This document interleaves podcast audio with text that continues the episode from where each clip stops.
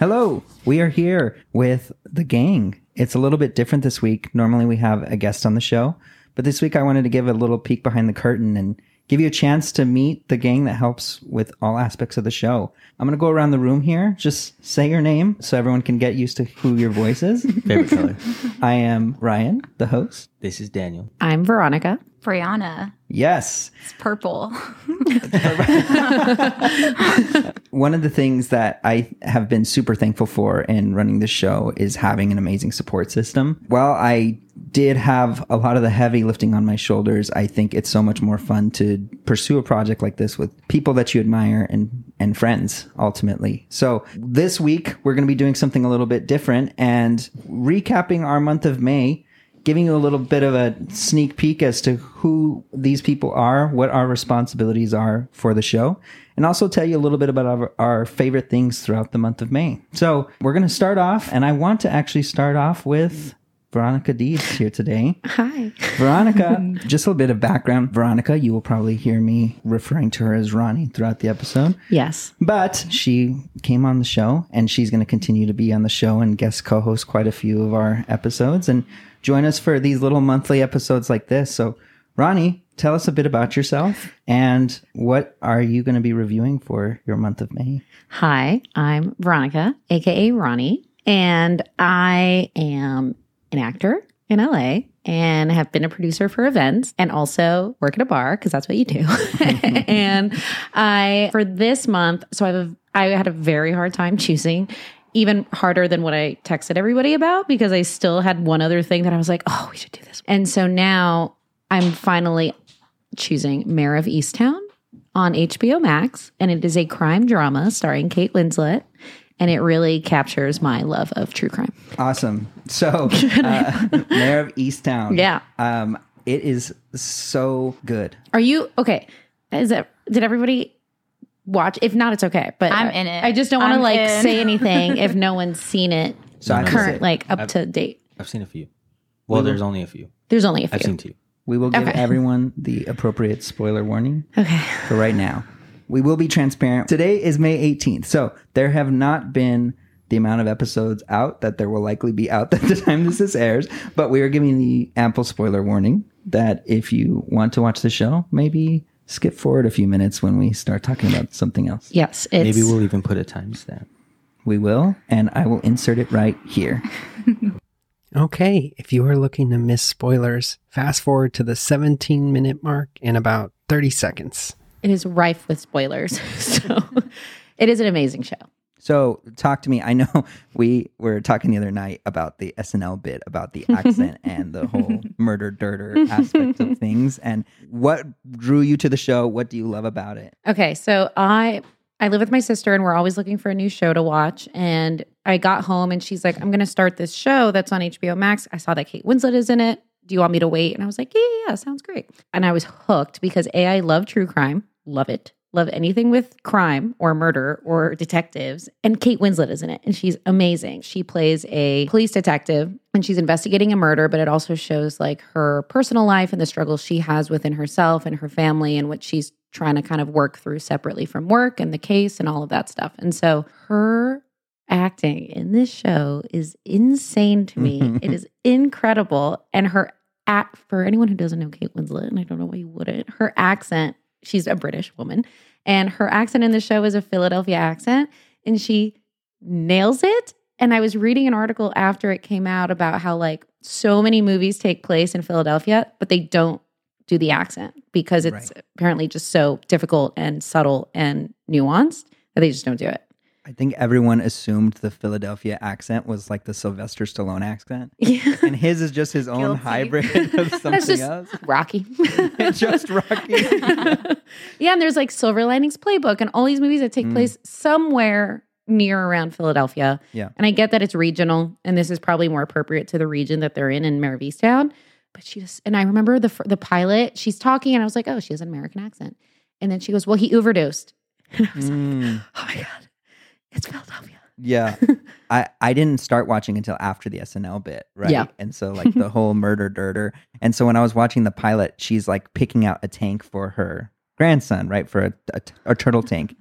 and she goes, "I just need something that'll hold the worder," you know, like that. And so I was like, "Oh my gosh, I could see where they got the." And the bit sketch, from. the SNL sketch is so funny. It's Mhm. and it's also very accurate, but the show is just so good. And then the episode five, at the time that we record this, just passed last night, and so Mhm. it's getting nitty gritty. There's only like two episodes left. It's Yes. so good. I am.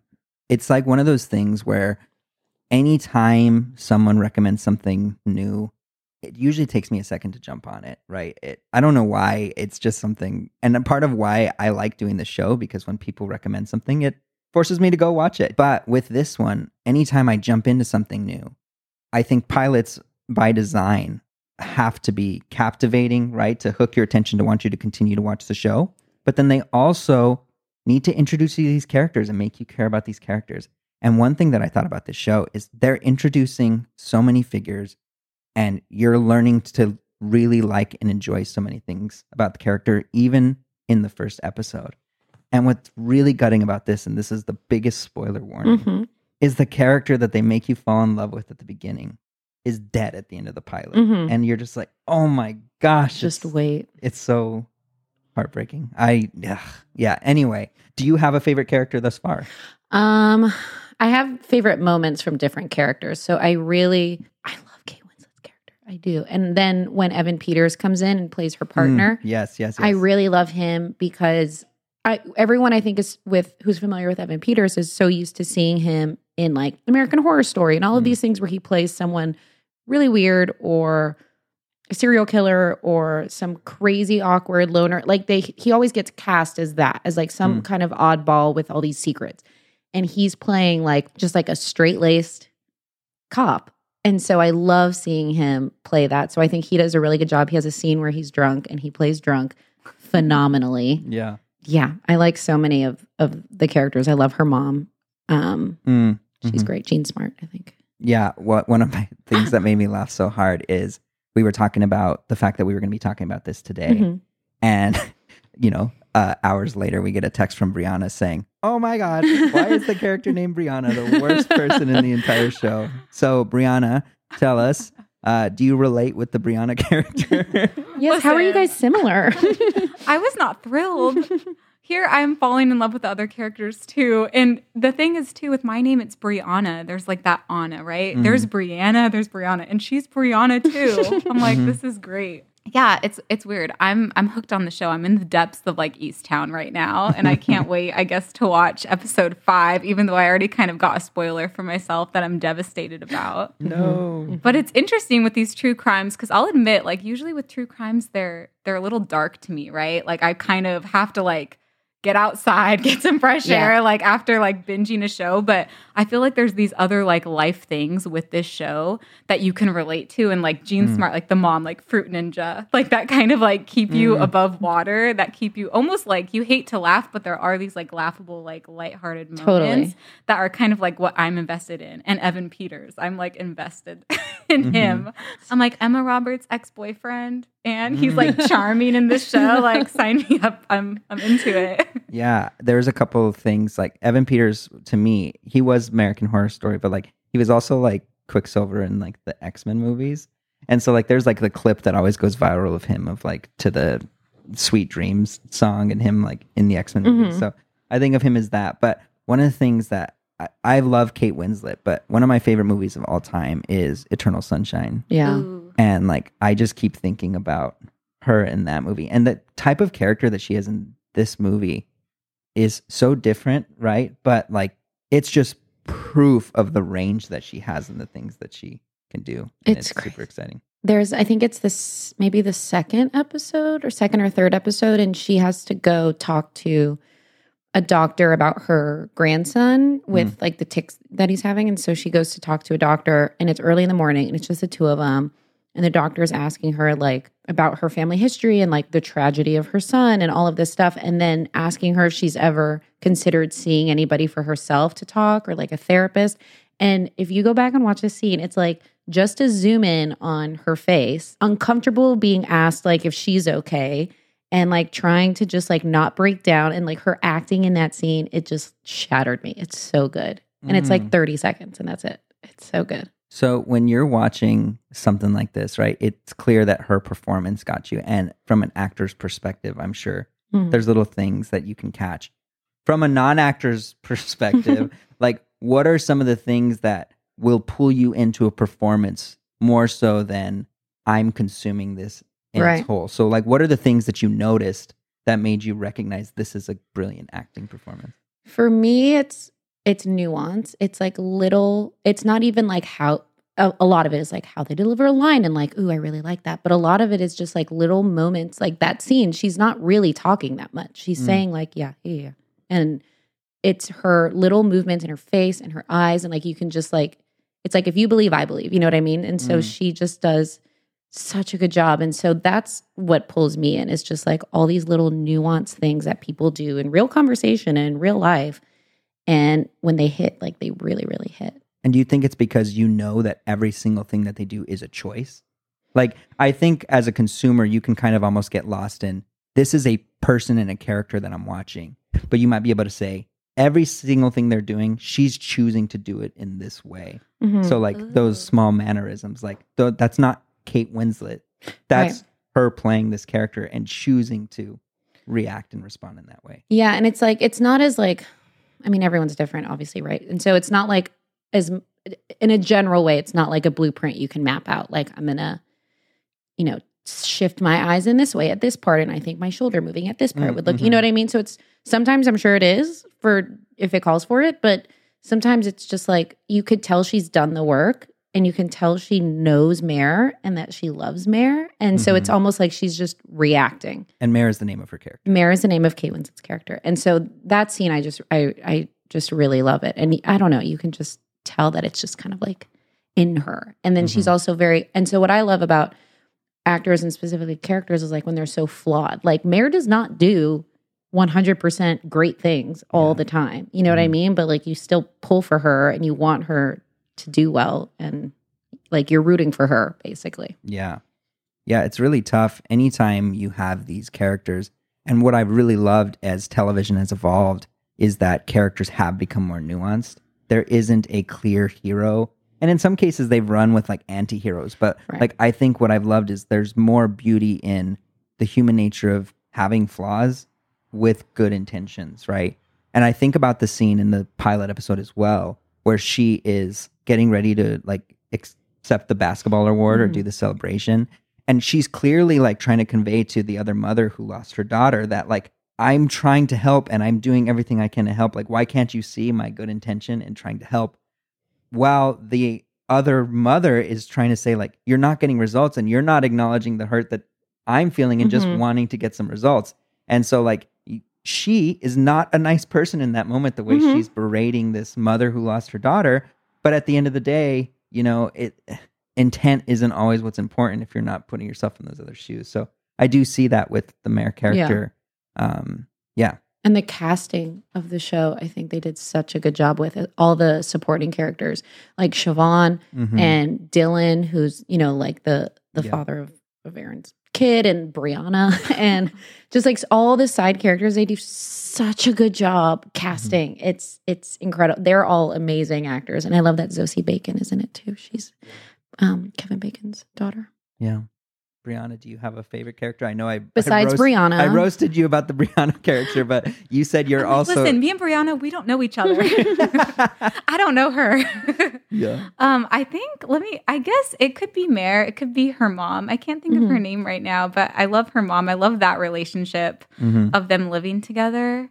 I, I feel like that's probably and then Evan's character, who Evan. I'm invested in Mhm. the most right now. But of like, of course, I feel like it's interesting how the show you your heart's breaking in the beginning, right? Like in that first episode, your heart's breaking for Aaron, and then it just breaks even more. And you're Mhm. like, what's with that? And that's kind of life. I appreciate that too, where it's like they're not holding back, going all the way. But yeah, who else is my favorite? I don't know yet. They're all kind of bringing it. yeah, Yeah. they are. you kind of fall for each of them. And even like I love like the love storyline and that Mare's starting to date. Her daughter is Mm. like going through something Yeah. too. That scene of like her ex-girlfriend. yes, when they bust in. Yeah. And she's just listening to her music and she's like in a desperate place of like teen heartbreak or I guess young adult Yeah. heartbreak. Mm. traumatizing. Yeah. And Guy Pearce is really good in it too. The, Oh, the writer. I love him so much. I have this weird, like every time I see him, I think of there was this movie called Breathe In. Mhm. Have ever any of you ever seen it? Mm-mm. It's this movie with him and Felicity Jones when she was kind of first coming up. And it's super inappropriate, but I loved the movie so much. And he's like a musician and he fosters, oh no, it's a foreign exchange student. They bring a foreign exchange student into the family. And he starts having an affair with Felicity Jones, who's this foreign exchange Mhm. student. But every time I see him, and because I think he wears glasses in um, that movie too, I just keep seeing him in that role. Have you seen Priscilla, Queen of the Desert? I haven't. Tell me about it. I probably can't even do it justice by explaining it, but it's Guy Pearce is in it, and it's an Australian movie, and it's basically about these. I want three to four, I want maybe three um, guys, and they get a bus and they drive across Australia to. I think I need to rewatch it. It's been a minute, and I don't want to like butcher the explanation, but they're these. They're all dragged out and they have amazing costumes and it's just like this really sensational like makeup lipstick hair all of these guys and Guy Pearce is one of them just like singing and cabareting the whole Mm. time and he's so good in it you won't Dang. if you watch it you're gonna be like is that Guy Pearce I think that's kind of a through line with the show is like kind of the varied careers that all these actors have, right? I think so many people get pigeonholed, at least even sometimes within our own minds, about like some characters that they have played in the past. Like I mentioned Kate Winslet doing the Eternal Sunshine character, but even you mentioned Siobhan's character, Angourie Rice. She was like in this new Spider Man movies as like the oh really ditzy kind of girlfriend kind of character Oh. um, uh, to his best friend. And so, like, seeing her as that little teeny bopper type of Yeah. character in comparison to how she plays in this one. And then, um, what's the character's name from The Office? Um, who plays the dad? Oh roy Roy from The Office. Yeah. Like, the, him, That is Roy. yeah Yes. yeah Um, He kills me in the show, actually. Roy across the street. yeah. so, like, those, just the range that you can kind of see from these characters is pretty interesting. Awesome. Well, we'll move on to the next one. Mhm. This one's a little bit more somber. Let's move on over to our producer, Mr. Daniel Bedingfield. Tell us, sorry, tell us a bit about what you do for the show and kind of what you've been ex- uh, wanted to talk about in terms of what hit you over the month of May. Yeah. Well, hi, I'm Daniel. I I'm a microphone setter upper and uh, level watcher and checker. But I wanted to talk about uh, something that has been heavy on my mind for the past couple of months, which is the breakup of seminal French house music duo Daft Punk. R.I.P.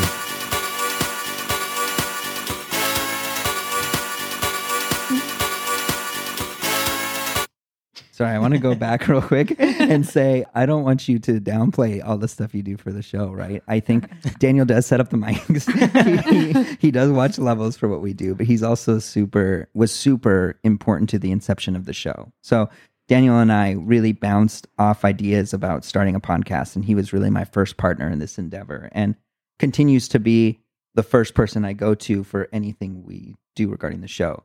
And as much as he does watch levels and help us out with the recording of the actual show, he has a, a lot of input in all of our interviews as well. So you'll hear him chime in from time to time and take on hosting types of responsibilities. So don't downplay the stuff you do, but uh, well, thank you. thank you for setting up this microphone. Yes, of course. All right, we're back to it.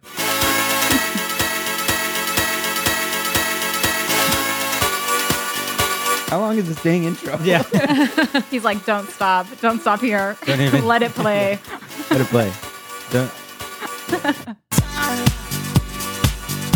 You can't stop it. yep, we're gonna have to listen to all seven minutes. So tell us, bud, what what what are you feeling? Um, uh, pain and uh, just um, well, no, I just I I remember waking up that morning, and I had a notification from YouTube, and Daft Punk had just uploaded a video, and it was called Epilogue, and I was like, oh, I did not think I was gonna wake up to a new Daft Punk song. I thought it was a song, and I thought it was going to just be like a song called epilogue and it was you know i was like kind of anticipating like oh maybe they're like calling it quits and then you watch the video has ever has anyone seen it The drama. It's intense. There's the uh, suspense.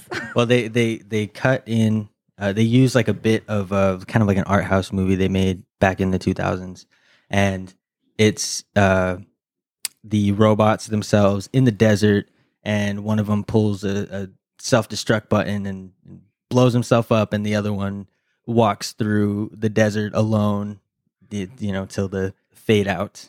And they use they recontextualize that just as an announcement to the world, like, "Hey, we're we're done." They showed dates 1993 to 2021, and mind you, I mean they haven't released an album since 2013, but I think that it was just uh, you know them wanting to, in a very grandiose way, as they are, uh, kind of you know close the book on um, on Daft Punk.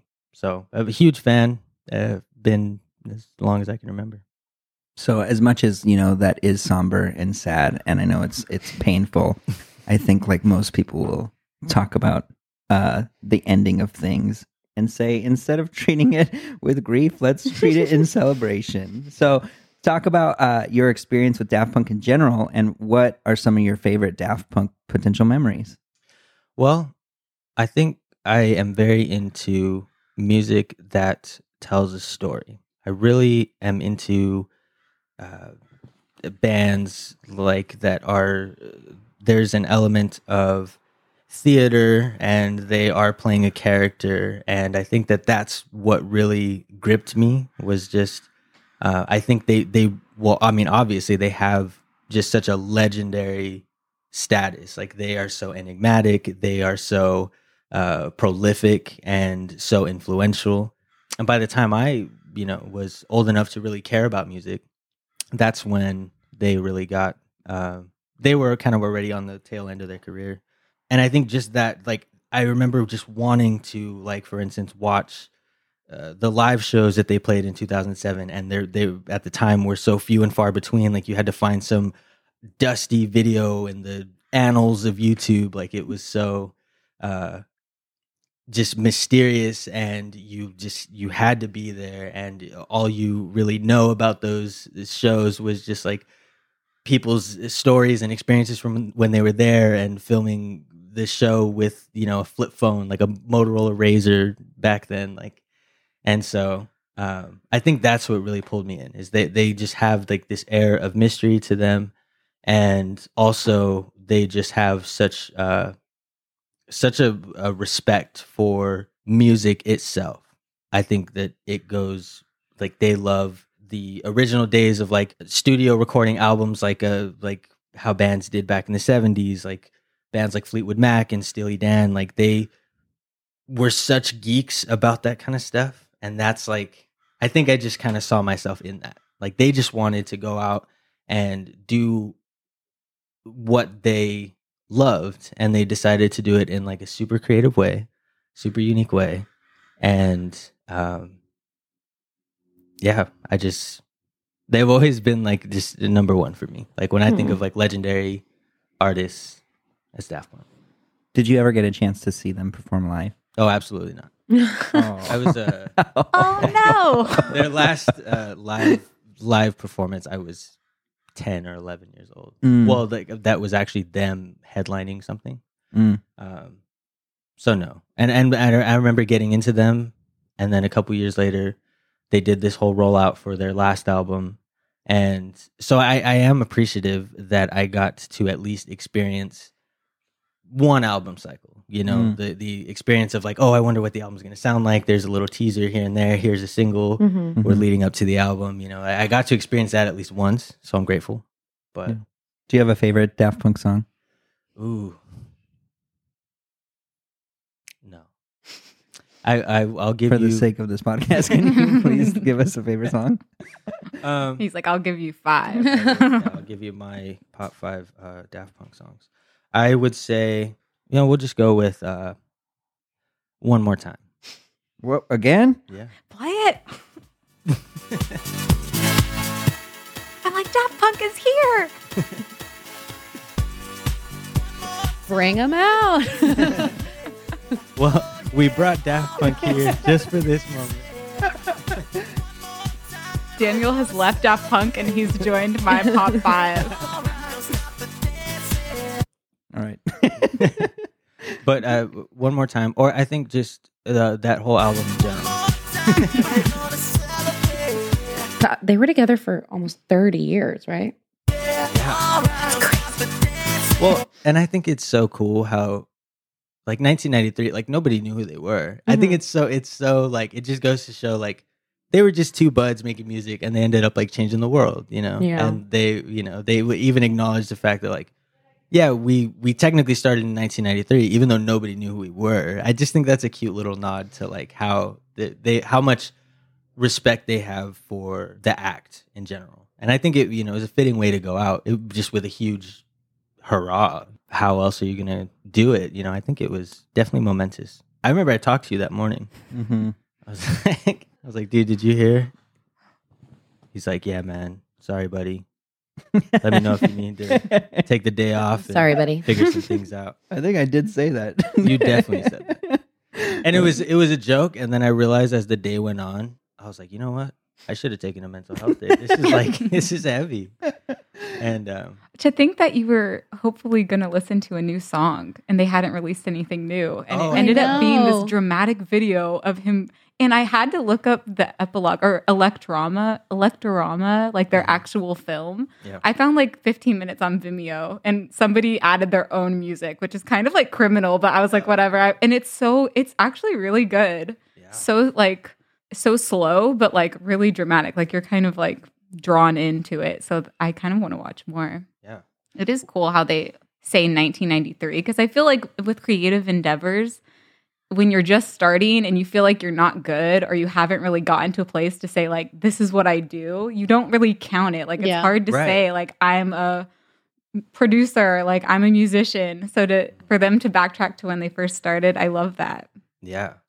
You know, I, I think what's interesting about that uh, epilogue video too is that it was part of a movie that came out so long ago. So they, you know, I think they always kind of had it in mind that this is, uh, it, it- you know, we're telling you a story and eventually it's going to end. You know, there, Mm. there's a beginning, a middle, and an end. And there's, uh, I don't know. I just, I, it's one of those things where it's like, I realize it's almost like intangible. I realize that I, I love that aspect of uh, music that really like takes you somewhere and just uh, holds your attention. And the, you know, you have lore and uh, you know, there's all kinds of mythologies involved with it. So I think it's just that's just uh, just what pulls me in. And robots, dude. robots are so cool. It's a I- lifestyle. Yeah. Daft Punk is a lifestyle. I've always had a fascination with the the new and the old. You know, that's that's was always kind of the entire aesthetic of their music was just like mixing the electronic music of that time and really revolutionizing it, but also calling back to the days where music was made in studios, you know, and uh, they were using samples and they were uh, using new technology to try and make something that made them feel an old school album. You know, I just think the their whole aesthetic is just super cool to me. There's a, there's a, a video now because I mentioned earlier that at the time when I got into them, you could only find like little uh, horrible uh, flip phone videos of them um, online of their live performances. But now there's actually uh, somebody uncovered like a 4K HD Oh my God. uh, full hour and 30 minute live performance. So go check it out. It's uh, it's up. It, it weirdly enough released a couple days before they announced their breakup. What it, it was them. Yeah, might have been. There's speculation. Like, is it an NFT? exactly. Moving on, let's go ahead uh, and talk to Briauna. Briauna, talk to us a bit about uh, your role with the show and what's something you are excited about or consumed in May that you want to talk about. Hey guys, uh, Briauna here. So I guess with my pop five, I'm helping with the the visuals, the socials. Mm-hmm. Um, coming at you live on Instagram. Follow us. Um, but yeah, I I'm a consumer of all things. I love movies. I love music. I love TV, Mhm. and that's kind of what drew me to this. And I guess why Ryan might have thought I would be a good fit to help out here. Absolutely. I, you know, she's listed as a producer for us just because of all of those things. I think just even in chat, chatting with her, she give helps give us ideas for some of the things we want to do with the show and little ideas for where everything's going in the future. So, as much as she does make everything look beautiful on our Instagram um, and with all of our graphics and socials and things like that, uh, she also contributes to what we do on the recorded show as well. So, Yeah. yes, those are all the things. And I love geeking out with you about music and movies and books and reality TV and all of that stuff because that's what the whole show is all about. So I think it's it was a perfect match. Yeah, I love it here. So- uh, So tell us, what did you consume in May that you were excited about and want to talk about today? I was super excited. I think even when we were having this conversation, I was actually watching Life in a Day 2020. Um, we have YouTube TV, which is just one of like one of the many streaming platforms, and it was free to watch. So it was it was super inspiring to me. That's what I wanted to talk about today. Did you guys get a chance to watch it? I watched it. Yeah. Yeah, so just for the audience, what Life in a Day is, uh, they did one of these back in 2010. YouTube asked an- anyone to film anything from their life on a specific day and submit it to YouTube. And YouTube then took thousands of responses and cut together a video to show how everyone throughout the globe experiences their day. And there's heartache, there's laughter, there's love, there's everything in between, nature, everything you can think of. And it was super popular in 2010. And they had since done a 2020 version. And that's what you're referring to, right? Yeah. And so it was new to me. I hadn't heard of the 2010. I actually went back and watched it. I had to because I was so into the 2020. I still love the 2020. I feel like if anyone has the time, I'd, I'd go with that one first. But but really it's it's kind of it's life, right? So it's mm. your small moments, it's the big moments. And what I thought was really cool is like after I looked it up, I think for I got some I have specs here. It's like 324 wait, 3 324,000 videos were submitted, 192 countries, and it's like reflected that way. So, yeah, I, I think what's really cool is you're seeing like in different corners of the world, Mm. um, people coping, people thriving, people grieving, um, people flourishing. And, you know, sometimes it's like, them getting through something and that's Mm. just like doing it and I, I it's relatable and so when i was watching it i you see like big life moments and then these small things too that we all kind of experience and yeah i i loved it Yeah, I think what was like also probably unplanned because of course it had to have been. They were doing a 10 year anniversary of a project they were really passionate about in 2010. Only for it to be in the craziest year we've ever experienced, right?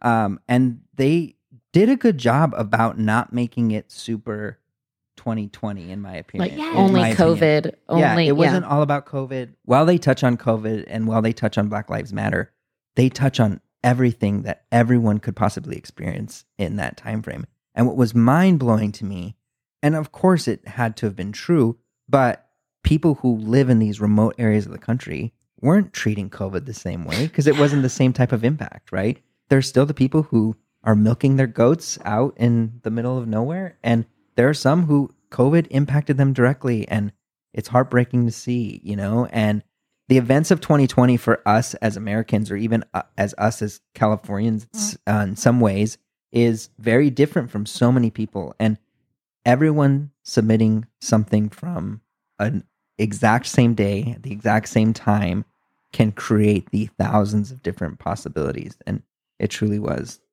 super beautiful. hmm yeah there's these there's these moments too like some of the the through lines were so awesome and it's like you know the boy with his rat there's like these little. With rats. instances there's like people who have passions the the boy like the the guy find tracking down the different trains for Yeah. his day and then there's you know the couple that are trying to have a baby and i just Mhm. thought i was like so moved when she gets in the canoe like later on in the documentary and she just kind of like paddles away and i'm like it's like life goes on and i don't mean to say Mhm. that like apathetically like life goes on but it does and you Yeah. kind of just have to keep going with it Mhm. and doesn't it always happen that way so yeah i highly recommend y'all And she she had like a book that she took in the kayak with her to go, and it's like she's like, I just got awful news today, so I'm just gonna paddle away, and I need a minute, and I'm gonna sit here by myself. And her husband was like, Bye, I'll be here when you're back. And it, oh, I, He was yeah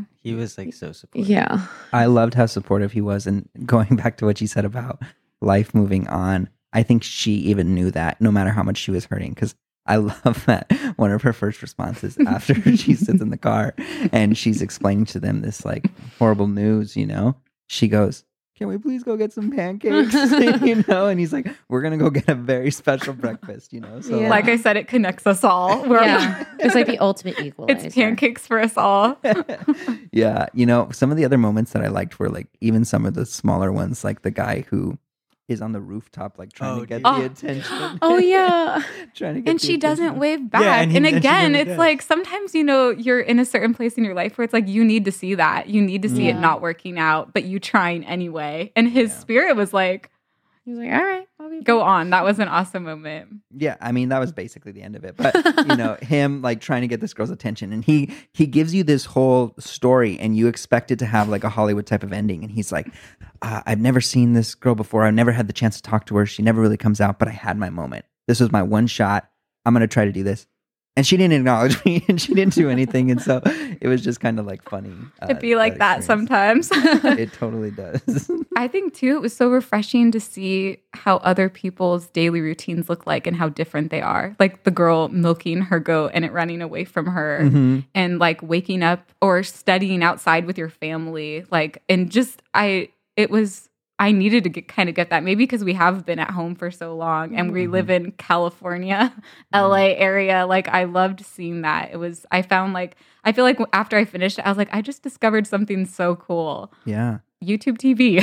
Yeah. What I also think is interesting is as much as there is a lot of unique situations, they do a lot of cuts in instances when maybe you're not that unique either, right? There's also so many people choosing to take footage of the thunderstorms, or right, choosing to do something that everyone else did at the same time, choosing to propose on that day.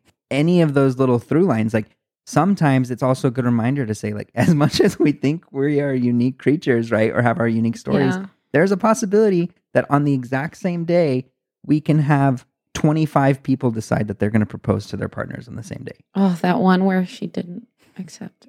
Yeah. What's interesting, I mean, um, or the breakup after over yes, that's dinner. what- the breakup over dinner. yeah. Watching Oh. that just develop in that moment, I'm like, And But- he doesn't even like. Take, He thinks she's even- joking, yeah, like for the show. doesn't take Yeah. seriously. Yeah. And like, he's like, oh, I thought you were just doing this for the camera. And it's just, yeah, it Ugh. is heartbreaking. And to watch like how she is like trying to avoid a really bad situation, and you can see her kind of like smiling along, and then just eventually breaks down. I know. It was that was. I'm glad she did. At first, I'm I, I almost like seeing that through, like for his sake. I'm glad she started to cry at the end.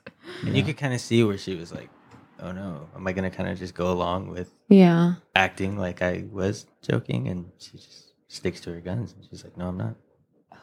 yeah. I also love the guy who had the drone hobby or Oh, flying yeah. the drones and just like, yeah, I just, you know, this is my favorite thing to do. And just like, sometimes you can get lost in things you love and it can be as interesting or mundane, however you want to think about it, as flying around a drone in a Mhm. parking lot and just, That gets you through. yeah. That gets you through, like gives him something to look forward to in his day. I loved seeing that.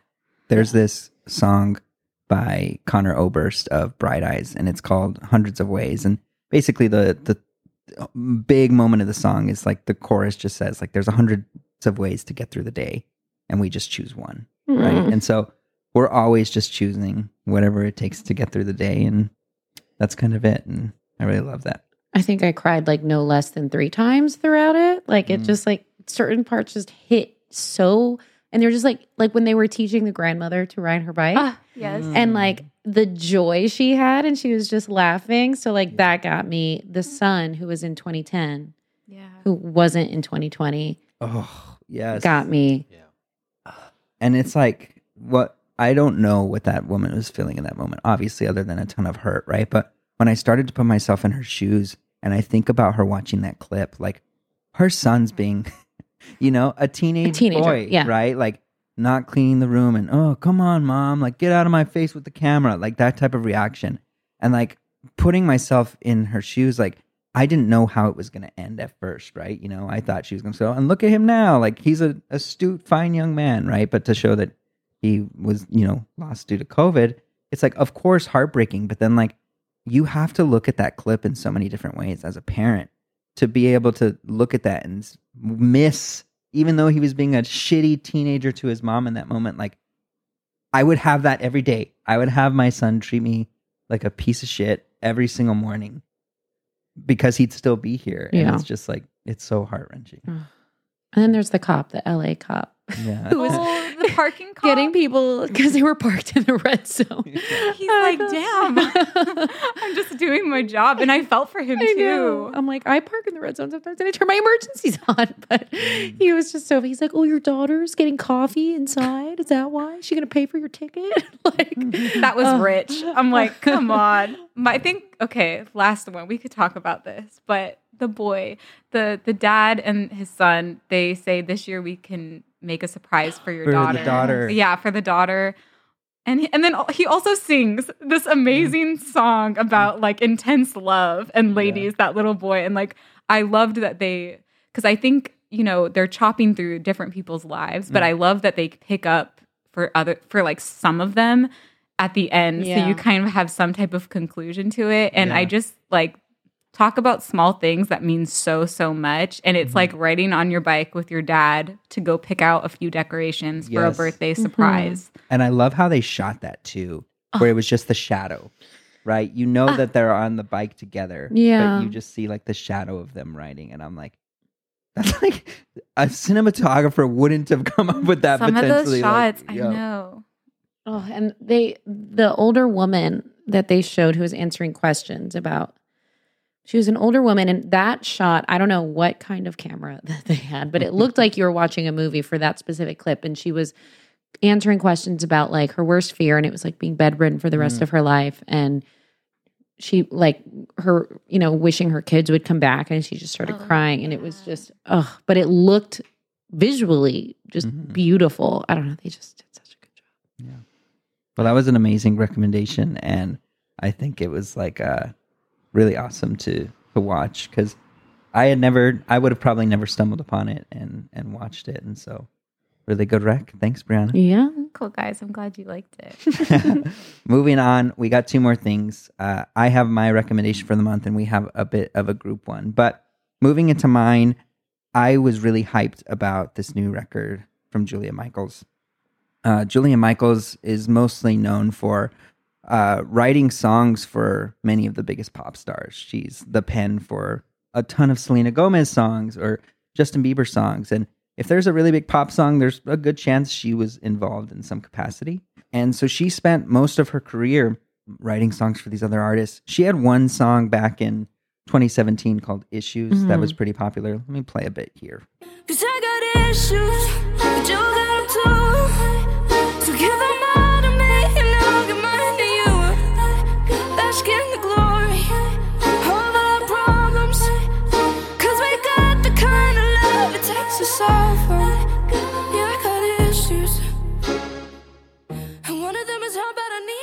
So, issues. Julia Michaels.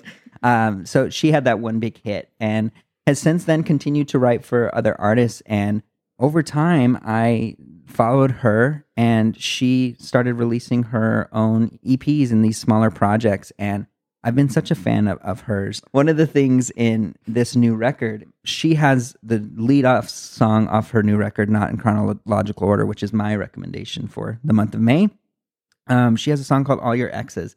And in All Your Exes, she plays this crazy character who is this insecure girlfriend who wants to kill all the exes of her lover's past. And uh, what was interesting is the discourse online of people saying that this is anti feminism or, you know, anti women being able to stand for self and coming across as like crazy, insecure people.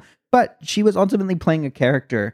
One of the things, though, that I said was like a through line for this is she starts the song off by saying, all of the things that you've done, the people who you've loved, they're part of who you are. But then she she follows that up with like, but that's And they're that- dead. Yeah. but, To me. But that goes like out the window when you're holding me in your arms, right? Because like I'm all consumed by you, my partner, and as much as I want to be mature, it doesn't matter because you know uh, I don't even want to think about the fact that you've been with these other people. And it's such a real feeling. One of the things that was interesting to me though, and it like hit me so hard when I first heard this, is that first line is I had been having conversations recently and having been uh, recently out of a long term relationship, recognizing like how much of an impact former partners can have on who you are today, right? And as much as my past partner influences music decisions that I made, and Julia Michaels was someone we both really, really loved together. And there are previous partners that the reason I like certain movies or music is because it's stuff that they introduced me. And so I am a mosaic of all of those previous experiences, including things with my partners. And so hearing that at the start of this, on top of the fact that this was something that I was, you know, an artist that I really loved with a previous partner, this record really hit me in a way, even though it's like a, it goes and follows a different sense of having a character who's who's a bit ludicrous. I really, really love this record all throughout. That's the opening tune, and um, I'll have I want to kind of talk through some of my uh, favorite songs here on the record. But did you guys get a chance to listen to it? I listened to a few of them. Is this her? This is her debut like full length album. Yeah. Correct. I love the all the Exes. Even though I'm like, I don't relate to these lyrics. Yeah. But like driving mm-hmm. in the car, I'm like, this is an anthem. Yeah. When she's like, I wanna live in a world. Yeah, I think what's interesting about that song to me is as much as like I'm like I don't actually want any of my you know if any of my previous partners exes to not exist, but I can get being like it sucks. I don't want to think about the fact that you've been with these other people as much as you are the person you are because of them and as much as they are lovely people I don't care in this moment. Like thinking about you being with anyone else, Yeah. it's like it physically hurts a little bit, right? so like there is like a maturity of being able to rationally recognize that you know your past experiences have an impact on you. There's also the emotional impact of no, no, no, no, no, no, no, no, you gotta focus no. on me. And like one of my favorite lines is it's like, um, you say that I'm the only person you see. And yeah, I fucking better be. Yeah. that line is just like so perfect in this. Daniel, I know you had some opinions on this. Um, what what were some of your takeaways on the record? Yeah, I listened to the whole thing all the way through at like several times because I wanted you had recommended it to me, and honestly, I'd never heard of her outside of uh, just the knowing the name, knowing that she was uh, you know a popular songwriter. But I re- I just I really like the amount of d- different things that she tries, different Mm. genres. What I think of is uh, kind of the the the theme of the album in a way, at least musically, is just uh, exploring all of these different emotions, all these different feelings, and I think it goes to show how someone could be uh, such a prolific pop writer because they, you know, I feel like it really showcases like Yeah. all kinds of different skills. Like when you're a songwriter in, uh, you know, the music industry, like obviously you're going to want to uh, have a, a different, uh, just have a lot of different tools, uh, a lot of different sounds and emotions to be able to pull through, pull from. Um, so I feel like it really showed, you know, all the different uh, sounds that she could do. Really, Absolutely. I think, you know, one of my favorite things about her is being a pop writer, you have to be able to write for your artists, right? So Mm. the types of songs that are going to work for Selena Gomez are not going to be the same types of songs that she writes for Justin Bieber, Mhm. right? Doesn't make them any less usable, right? Or that they don't hit in the same way, but she has to be able to navigate these different genres and these different artists for something that would work for them. And you kind of hear that as a through line through this and being able to this could have potentially been a Selena Gomez song, but she decided to keep it for whatever reason, right? On top of that, one of the things that I really love about her is she also has her own unique characteristic where if I'm listening to a Selena Gomez song, I'm like, ooh, Julia wrote this, right? Mhm. Whether it's rhythmically or Really? melodically, where you can kind of hear those Julia Michaels isms. There's this song or this show um, called Songland. And what Songland is, is it's basically kind of like a The Voice type of situation where you can come in and audition for these three judges. And instead of your your singing, it's based on your songwriting. Oh. And so on top of that, you then have, you know, a guest that if you win, they will record your song. So Julia Michaels was a guest on this, and the other songwriters that were listening to them were like calling out the small little Juliaisms and like some of the different things she does rhythmically and using a ton of syllables in ways that many other pop writers maybe wouldn't. And Mhm. she just has so many syllables that she can just make play rhythmically. And I think she does so much of that on this record that I'm just like, I love her and her craft. And even if there are songs that sound like they could fit on a Dua Lipa record or something like that, like she has her own little thing and it's it's all throughout the record. There was a couple lines actually that when you said what she does rhythmically stands out, I kind of put the pieces together for me. There's like some this line. Um, I really like the song uh, "Wrapped Around." And I Ooh. feel Mhm. like it's uh, you know, it's kind of like a a, a disco Little bop. throwback. That's the one that I said that I think could have been a Dua record. Let's Yeah. listen to a bit. Mhm. You set the highest bar, the holy mecca. You were smart, you were strong, you were sweet, the whole trifecta. You went and let me on, and I let you. Till I realized it was time to forget you. Yeah.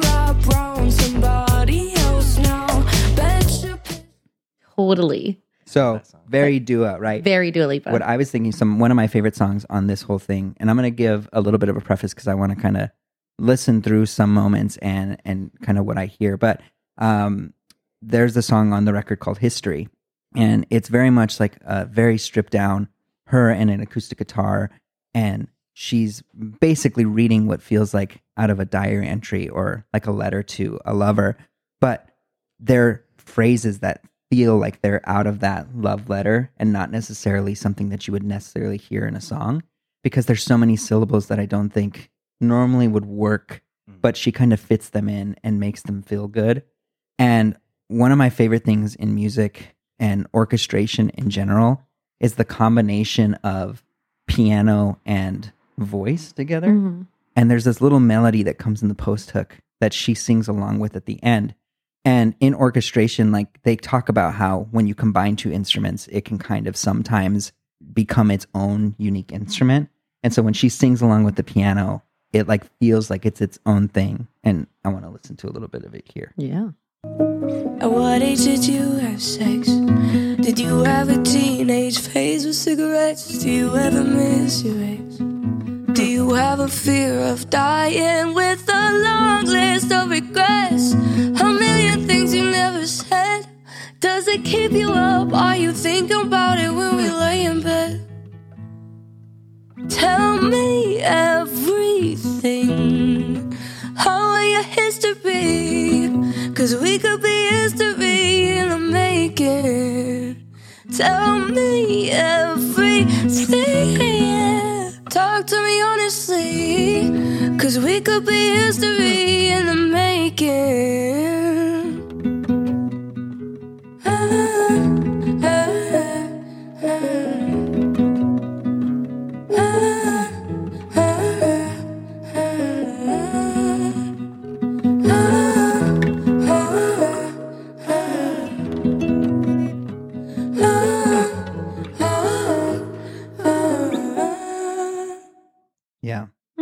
That was Julia Michaels. yeah, I think, you know, it's also one of those songs to me where it's so short and you're like, "Oh, I need more. I want more. And it keeps you going back for that same reason because you're just like, ah, I wish it didn't end. I just want to sit in that forever. You know? One one thing I noticed about that album too is there are a lot of unique song endings. Like I feel like Mm. you never really know how a song is going to end. There's always Mm. something, which I think you know a lot of people don't always think through all the way to the end of the song. They might fade it out, or they might just have it end after you know a certain uh, eight bar phrase. But like I feel like there's a lot of weird, uh, very you know idiosyncratic Yeah. ways to actually end the track. I was just gonna say, and you're you're right. She does do a lot of like pack in a lot of syllables and words, and but makes it just kind of like it. It Mhm. just sounds awesome, and it's like that song she did with um JP. JP Saxe. Yeah, Yeah. and it is Is like that her boyfriend? Yeah. They're dating. I, think I, I did hear Mm. that song. It's So- about the when The- the, world is ending. and Yes, you that a good Mm. song. yeah, and it's like the same thing. It's like the jamming a lot of words into Yeah. this little melody, and it's so good. Yeah, they actually met writing that song together, which is kind of cool. Oh Powerful. Yeah. but yeah, I yeah, that song they do History. a ton. I know. yeah. That in that song they do it a ton where it's just like and he really had me thinking. Yeah, yeah, yeah. Thinking, like just so many words that they're fitting in these small amounts of spaces. Yeah. Yeah, yeah definitely. Um, I know we, you know, want to talk about our last thing that we kind of chose uh, collectively but just before we leave this one, I do have some other recommendations on this one. If you're listening to any of these songs, listen to All Your Exes. That one is amazing. Um, Orange Magic is another incredible song. Lie Like This is a bop, and we're going to play that one here before we move into our last topic. And uh, yeah, just listen to the whole record, but those are some of my favorites other than the ones that we've already played so far. Head on your shoulder, you keep pulling me close.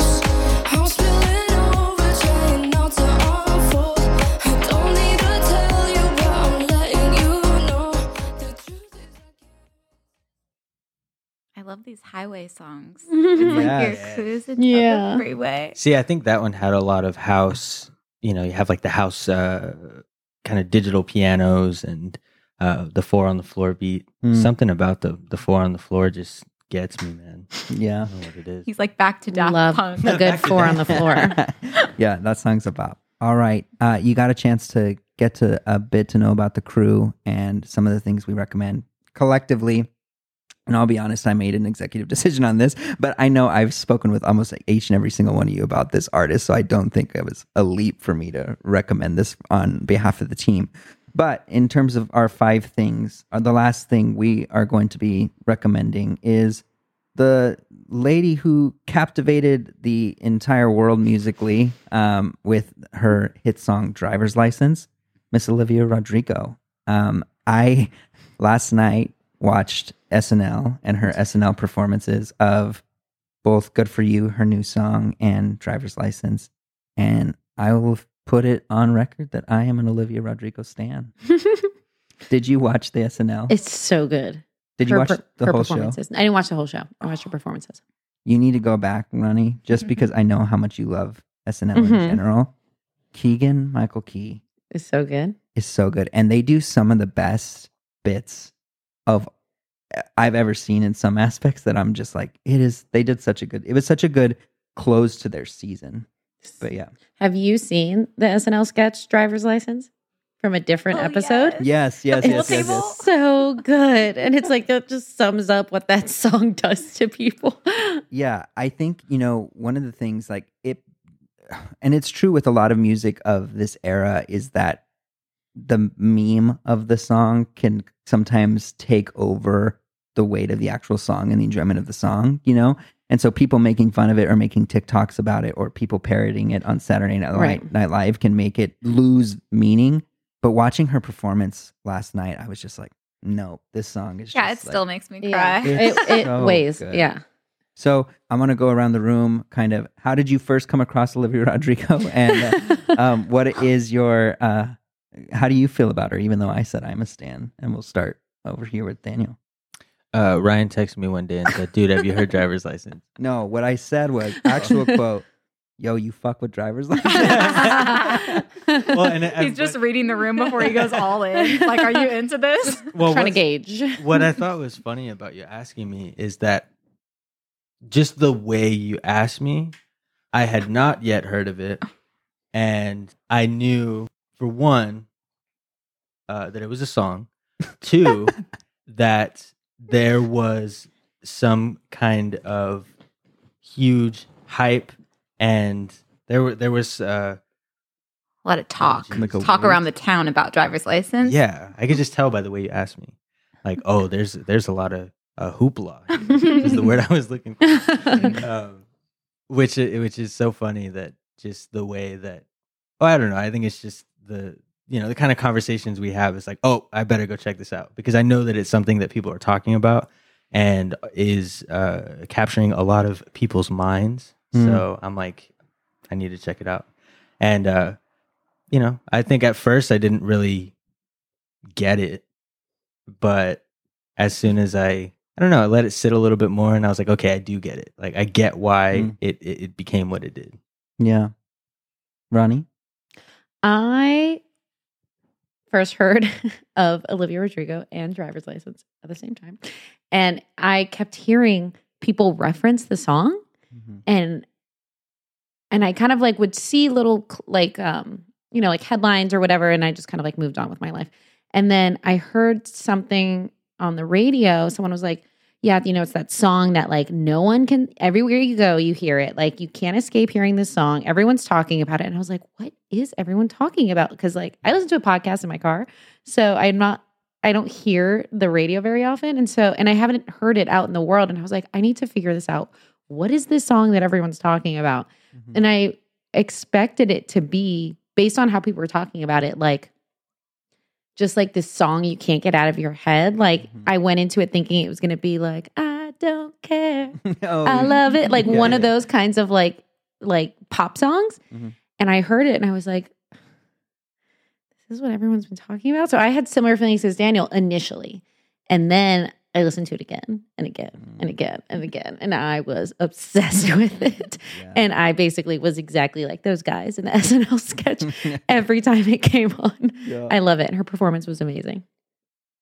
You told me about it too, Ryan. You slacked it to me. See, Ryan, she sla- That's- she slacked it to her. a song like that is like your vibe, you know? Totally. That's my brand. Yeah. Crying in the car, like Daniel and I have a mutual friend named Mark, and in like two days, he just like put like this label on me that I was like, I don't know if I'm proud of this, but I guess it is my mo. But he was listening to our first episode of of the show, and with Ty, and I bring up Taylor in that Yeah. in that episode, and I love Taylor Swift, and I think most people who know me know that I love Taylor Swift. And so he texted me and said, I feel like it's going to be a new game I play where in every single My Pop 5 episode, how long will it take before Ryan mentions Taylor Swift? Um, so, uh, on top of that, then he also is sending me things about Olivia Dr- Rodrigo. So, apparently, my brand is nothing but Taylor Swift and these teen pop stars. And I feel like maybe I need to start sending text messages about Eminem or something like that to harden my. is that your street Offset. cred? That's my street cred. Offset the sad girl pop music. Yes. No, Well, my vibe is is always saying, "Well, as a musician," Mm. I'm always like, "Dude, okay, they get it. You play music. yeah. Stop." So Briauna, back to you. I slacked you, and my brand is just sending these female pop star songs to you. But what was your first impressions? and I appreciate you for it. um, no, it's weird because maybe I was living under a rock. I hadn't heard the song at all. I didn't know the hype, and I fell in love with it just like everybody else. Um, but I think what I've realized, apart from being like a musician, because I'm not, I is that it's more about like the way it makes me feel. So while some of those like I guess the cliches of like getting your driver's license and heartbreak, it's like when that chorus drops in, that just like moves me. Mm. Like I gotta roll the windows down and I'm like fully in it. Yeah, I think you know one of my favorite sayings ever is that only emotion endures, especially when it pertains to art in general. Right? Like the things that stick with you are the things that made you feel something, whether that's sadness, whether that's joy, whether that's anything. To know something is good or it hit is impactful as if it makes you feel something, and that's the only thing that's going to last. And so that's what I look for in these songs too. So as much as I may get shit for liking Taylor Swift or Olivia Rodrigo, like they they hit and they make you feel something. And one of the things that I think she does very well, and as much as like when I was sending that around, Dan, well, I did send it to Daniel and say, "You BB. fuck with driver's license, right?" I also sent it to a couple other people, and some people's responses were like, "Yeah, I just can't get behind the corny lyrics, right?" And while that's true, I think what Olivia is so good at, and it's in Deja Vu and it's in Good for You, is her vocal performances are phenomenal Insane. Yeah. like the character that she has it doesn't sound like anything i've necessarily heard before like it's smooth, but then it's also raw and it's powerful. And you could tell she's feeling every single thing that she's singing.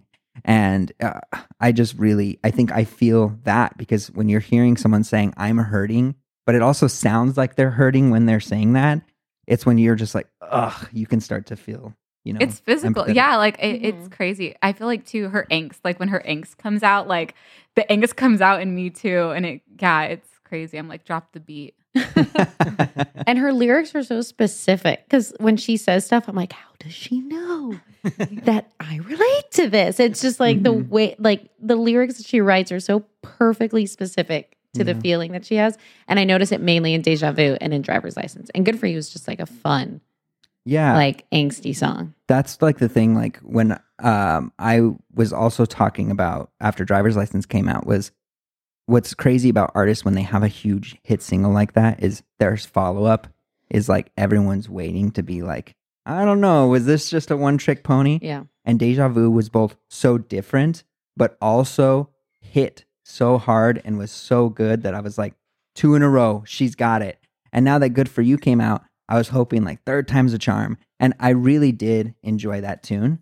I really liked uh, good for you but it did, i didn't like it as much as the first two so Mm-mm. her record is coming out on the 21st and i'm super excited for it but ultimately with these two songs i i have nothing but you know high hopes and i think it's going to be great Good for You reminded me of like Paramore. Oh, yeah me too. Misery was gonna say the business. Yeah. Again, Yeah. like Like calling her and back to just like singing so hard misery business.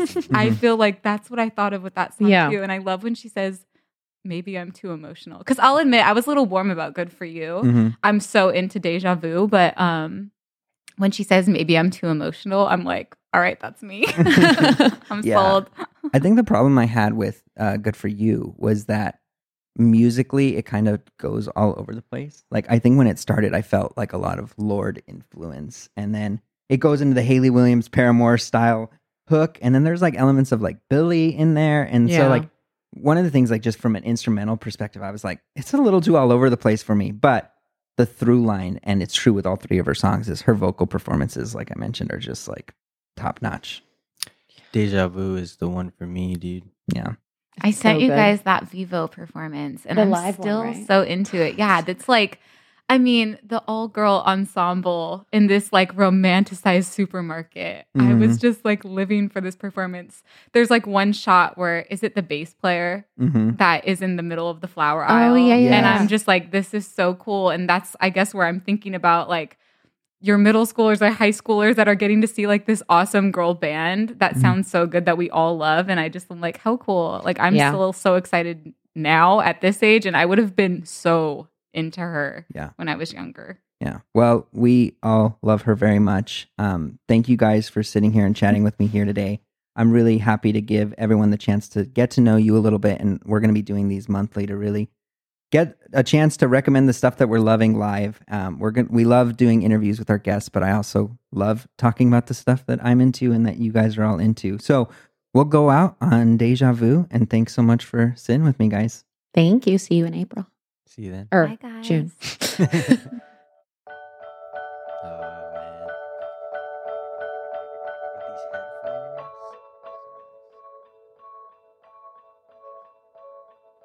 car ride to Malibu, strawberry ice cream. One spoon for two and trading jackets, laughing about how small it looks on you.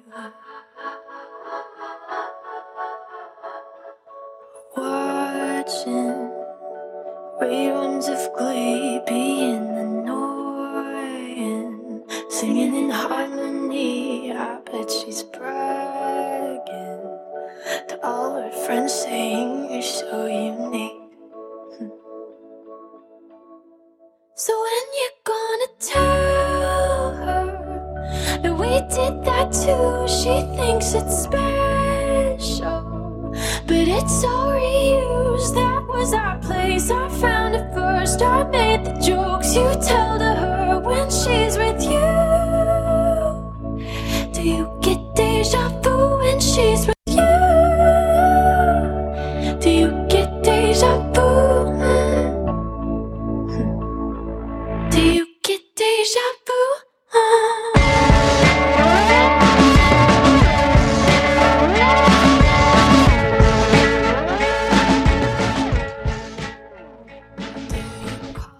do it for today's show. Thank you so much for listening. We had such a fun time chatting, and I really, really am so appreciative of all the work these guys put in to put on a show like this. I hope you enjoyed this special bonus episode. As always, you can follow us on Instagram and Twitter at MyPop5. And if you haven't already, please follow and leave us a rating on Apple Podcasts. We'll see you next week. And until then, what's your Pop 5?